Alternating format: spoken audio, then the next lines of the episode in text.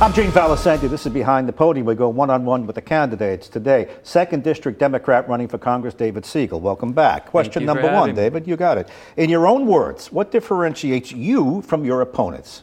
So I've spent 20 years since literally this summer, 20 years ago, when I first ran for city council as part of a movement for fair wages, pushing back against corporate special interests and political corruption, which I see as the main impediments to making progress on all of the issues of the day. We're not going to get progress on affordability, on universal health care, on climate change, on access to basic rights, unless we're willing to be honest about the influence of those forces and push back against them. What makes you, uh, I'm sorry, strike that. Uh, explain what you see as the most important issue. Pick one. I think that broadly speaking, it's the state of the economy. We need to make sure that the economy is fairer, and that means foremost a progressive response to inflation. So, since the beginning of this campaign, I've been talking about the need for, for instance, excess profit taxes on the companies that are helping to drive inflation and are profiting from it, and returning those funds back to working class, middle class, lower income families to help them through this crisis.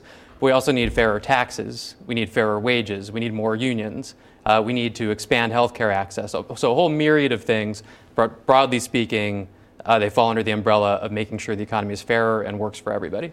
How are you uniquely qualified to address those issues? Now, what, what makes David more qualified in the next so one? It, it goes back to what I was saying at the beginning. Like for the last 20 years since my first run for office, um, I've been doing this work, and I've served as a legislator at the city level and at the state level, and I've been working on federal policy, legislative policy in large part for the past 10 years. And again, throughout these themes I've been talking about, pushing back against corporate special interests, mm-hmm. trying to get things done that help everyday people, have been my focus. Is there an example of a policy or an issue that you've changed your view on? In other words, I felt this way, now I've changed my mind over the past 10 to 20 years, or whatever. What have you changed your mind on?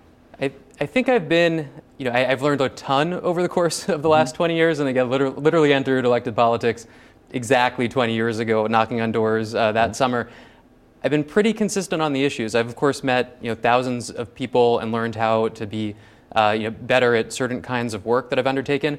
Um, but I think the thing that has changed my mind a bit is you know, I, I used to be somewhat more cynical about this. I used to think that you know, politics was exclusively or overwhelmingly about power mm-hmm. and the influence of money. And what I've seen, especially over the course of the last five or six years or so, is that ideas really do matter. People can change their minds. I think we've seen a lot more people over the course of the last five or six years come to understand that we need a government that is active in helping make people's lives better. Mm-hmm.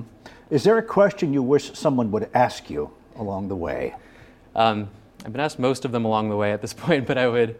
How about uh, you know why I, why I like Rhode Island so much?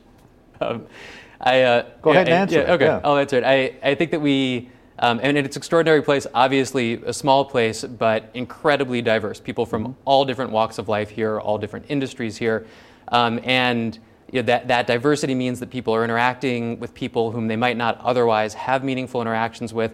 Sometimes things can be fractious, like sometimes people can be a little bit cynical, but I think we're all participating, mm-hmm. or at least most of us think of ourselves as participating in this project of making this state even better. And that sense of community, this like, shared project, this shared sense of place, is not something that I've experienced in a couple of other places where I've lived over the course of my life. And I think that it's amazing. Uh, was your political hero? Do you have one and why? I will talk more in terms of people who inspire me. I've got you know, met many people mm-hmm. who do, um, and I, I, would say that you know Senator Elizabeth Warren, whose active support I'm happy to have in this campaign, um, and Senator Bernie Sanders are both inspirations mm-hmm. to me. Um, you know, they Senator Warren is known for you know, deep technical expertise, understanding procedure and power in politics. Uh, Bernie is known for building mass movements and helping usher them into the halls of power and making sure that we can uh, work together in order to make life better for everybody. In, in practice, they both do all of those things, mm-hmm. um, and I think that they're some of the forces that are at the forefront of making our party better and making sure that we get things done for everyday people. Okay, and finally, what is the best advice you've ever received? So actually, I won't name the person, but I've got somebody in mind as I say this. When I, when I first got elected again 20 years ago, I had somebody who um, was and is, you know, wiser and older than me, uh, say two things that I, I, think were meant to apply to work in politics, but I think are great advice for life in general. And the first one is, you know, try to keep your commitments. Um, people will respect you for that, and you'll be able to work with people who you might disagree with on a number of things as long as you're somebody who's understood to keep their commitments. and also get to know everybody. Um, don't dismiss somebody just because they seem different from you, mm-hmm. because they identify as having different politics from you. Um, you'll, you'll more often than not find some area of common ground where you can work together and have a productive relationship. Great.